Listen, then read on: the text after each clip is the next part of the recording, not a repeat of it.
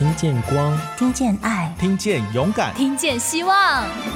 打开静好听 App，一起听见新的自己。影剧、音乐、动漫、游戏，只要能娱乐你的事，就是我们的事。欢迎收听《娱乐住海边》。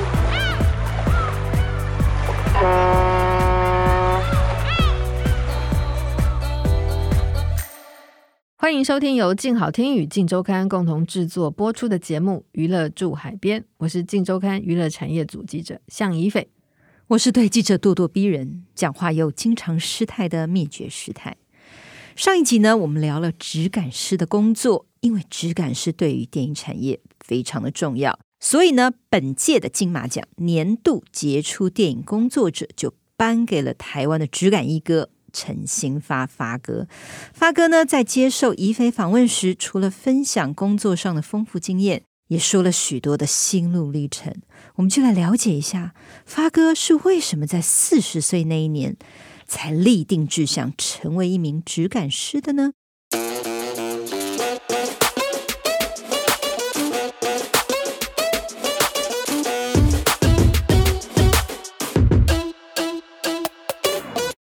太觉得啊，四十岁才决定成为一名质感师，哎，真的相当不容易哎。没错，呃，其实发哥他说的这个自己四十岁要决定成为一名质感师，并不是说呃四十岁才开始做质感师这份工作，而是把质感这个工作当成他的终身志业，认真的对待自己的专业。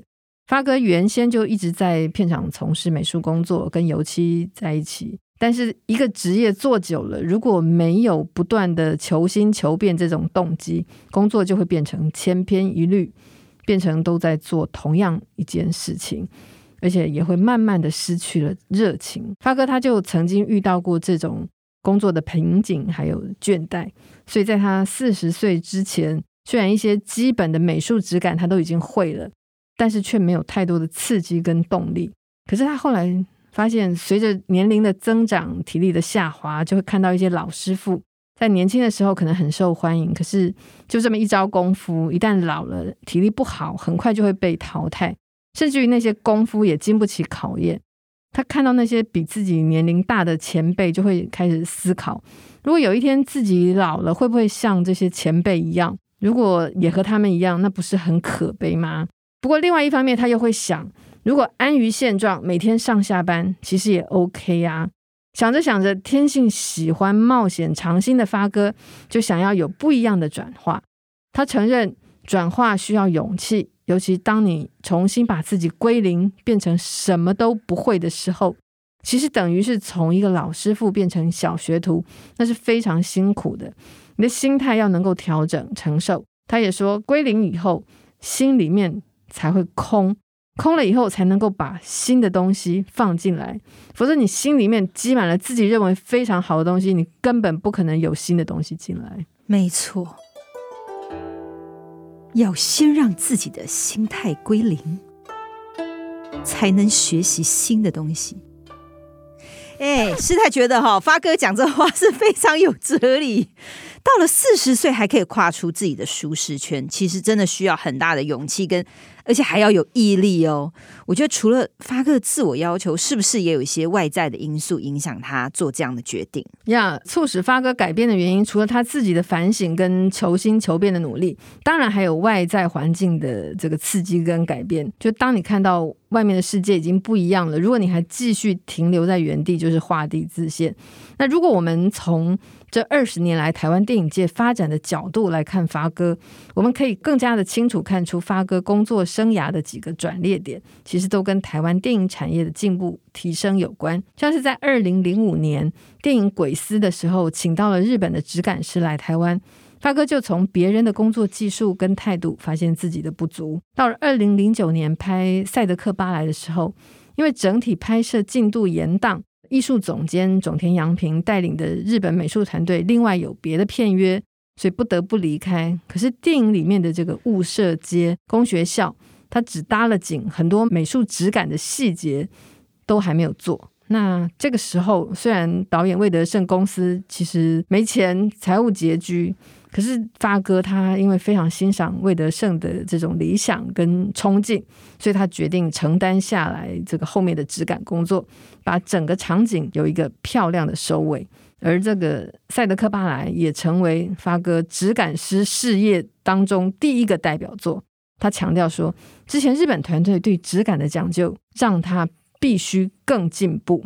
后来到了二零一零年。李安带领好莱坞团队来台湾拍摄少年派的《奇幻漂流》，还有二零一五年美国名导演马丁史科西斯带领国际团队来到台湾拍《沉默》，这些对发哥来说都是更大的一波冲击。这些海外团队让发哥见识到什么是国际级的水准。因为每一个工作形态哦，在台湾在有限的资源之下，我们都是一个土法炼钢。土法炼钢就是说美术。给我一个影像，我就复制这个影像。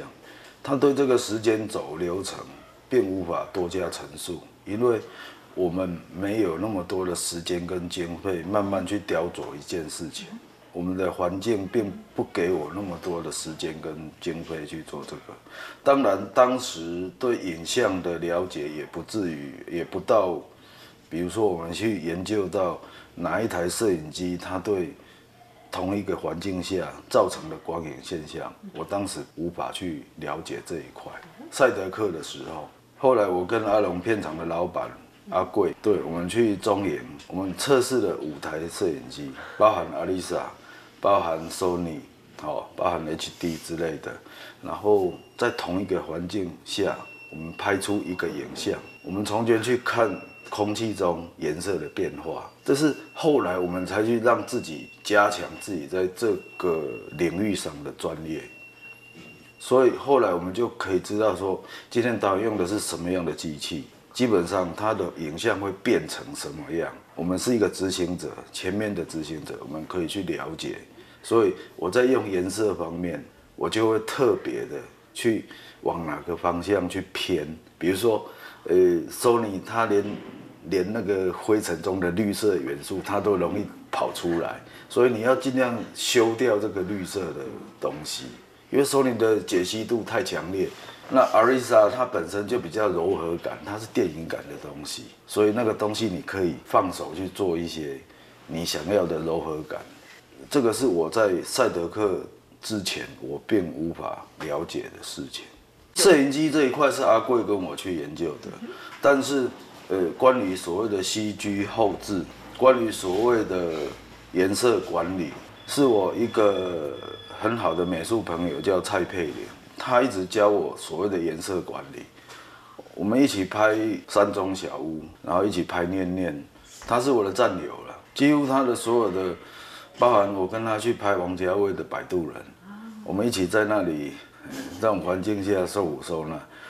但是我们还是一样可以这样走过来，只是我们证明说，嗯，台湾的美术是刻苦耐劳的，因为他们什么都要做。我会去接少林派，包含接沉默、马丁斯科西斯这个，他们的工作是分工的很细，所以基本上我们不用去扛太多所谓太大面积的责任。问题是他们的专业点在于，他们把 focus 他们的重点就集中在一个点，但。台湾在工作必须注重整个面，因为我们没那么多的经费，没有那么多的制作费。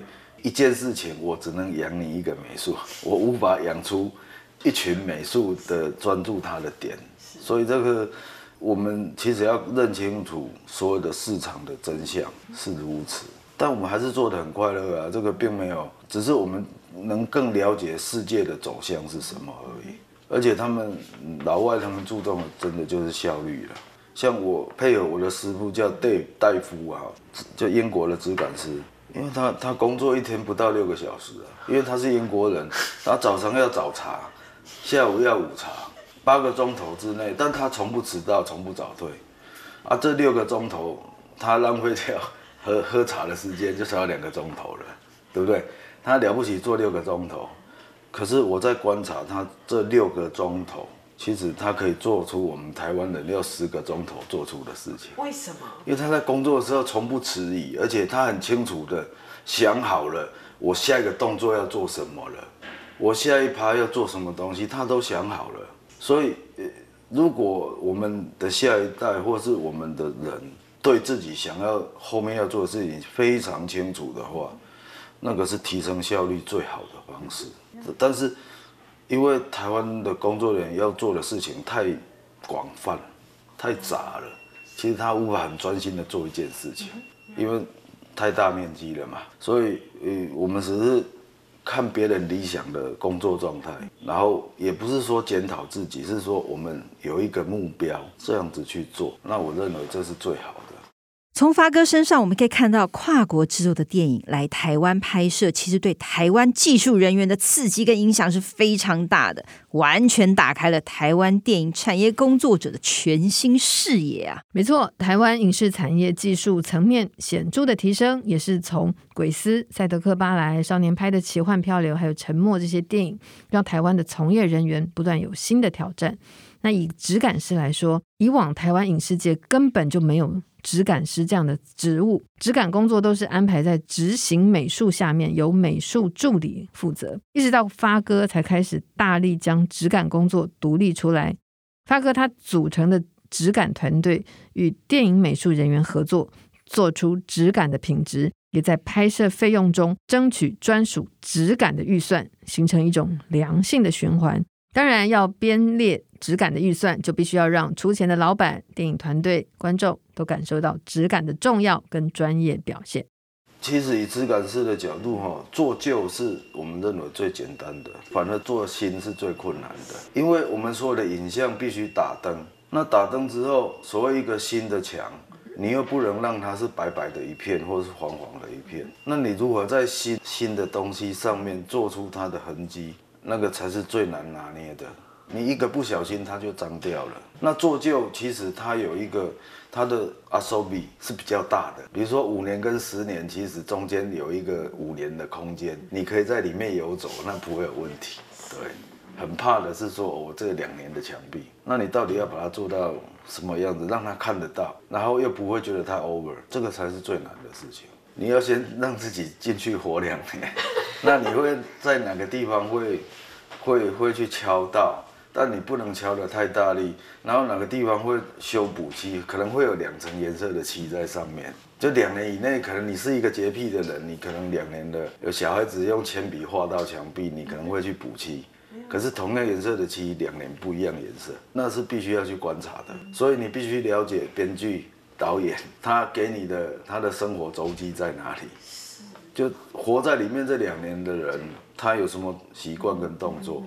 就我跟蔡佩玲那个《回光奏鸣曲》，女主角是一个很闷的一个妈妈，所以她无时无刻就是在擦墙壁，她把一个旧墙壁擦到破了，她还在擦，这是她的生活习惯。那美术从她的生活习惯里面抓出她的时间轴，再来跟我切这个事情，所以我们造造就一个很漂亮、很实际。很看不出来的 旧的场景，其实我们的重点是在那个地方，但观众不一定会去了解到这么透彻。这些只是我跟美术之间的语言。质感工作真的是一门专业技术，很有学问。你看，一般人看墙壁。怎么可能会去分析说，哎，这个墙壁是五年呢，还是十年的墙壁？又不是品红酒还是 whisky，还要看几年份嘞？对，但是正是因为质感师他的细心观察还有呈现，才能够让每一个场景、道具、器物，甚至人物的个性都更有说服力。也是啦，就像我们看那个电影啊，《红衣小女孩二》里面那个闹鬼的医院。如果没有质感师做出那种斑驳落漆啊、长满霉斑的墙壁，就算鬼出来，感觉好像也不可能那么恐怖啊！没错，是的，这些落差或者是霉斑，其实都是质感师的技术。在工作里面，质感师除了要有一双巧手，也要透过很仔细的观察、不断的实验，透过经验的累积，才可以做出各种以假乱真的质感。以前刚当学徒就时有所闻，就是我们漆料一定分油性跟水性，对，但它们是不相容的。可是你可以运用油性跟水性的不相容的原理，把它和在同一片墙上，所以它自己会跑出一些不相容的痕迹，那是一种经验。或者是油性的，你涂完它也没有干，你把水性的再涂上去。可是油性的干了之后会往外张，所以它上面就会有裂痕跑出来。对，这些都是以前我没有接触到所谓好莱坞那一块，所以你在台湾只是只能闭门造车啊，你必须自己去尝试任何一个材料，它的化学变化，你必须不断的不断的去尝试。质感师的工作呢，就很像很多专业的职人或者是厨师啊、医师一样，随着经验的累积，慢慢发展出自己的独门秘技。师太就很好奇，其中会不会有什么不传之秘，或者比如说传子不传女的那种独家秘方，必须自己要留一手呢？嗯，就我所知，发哥不是这种人，哈哈。不过发哥他非常非常愿意的跟人家分享，而且他还在大学里面教书开课哦，传授他自己的工作心得。许多他公司的员工其实当年都是他大学教书的时候的学生，因为他对于自己的工作有一种传承的使命感，还有他的原则。实事求是啊，我的工作原则就是这样子，不要因为你的表现去遮掩到。主角该有的光环，那个才是最重要的。主角不一定是人，可能是产品，可能是歌手。你能做到，你进去这个氛围，就像我一开始跟你讲的，你进到中华商场，你觉得它就是中华商场。重点是那个，不是我表现的质感做的多厉害，或是美术多厉害，那那个我认为都不是重点。我们要的要升华到一个点，一个高度是，中华商场是老台北人的一个回忆，包含我。那个进去的感动，那个演员感动都要哭啊！对，因为老台北人的回忆那一块，真的就是这样子。但他们进去是回到中华商场，他真的不是说，哦，我的质感要做到多厉害，我的最高指导原则真的就这样子，你要融入现场。难怪师太看了《天桥上的魔术师》，老是会觉得啊，自己仿佛回到了八零年代的中华商场呢。啊，不小心暴露了年龄啦！但说震惊的，这种把观众呢可以拉回历史当下的魔力，我觉得这是质感是工作最关键也是最重要的地方啊！对各位娱乐住海边的听众朋友们，对于这集节目有什么心得回馈，欢迎上静好听的官网留言和我们分享哦！感谢听众收听，也请持续锁定由静好听与静周刊共同制作播出的《娱乐住海边》，我们下次见。想听爱听，就在静好听。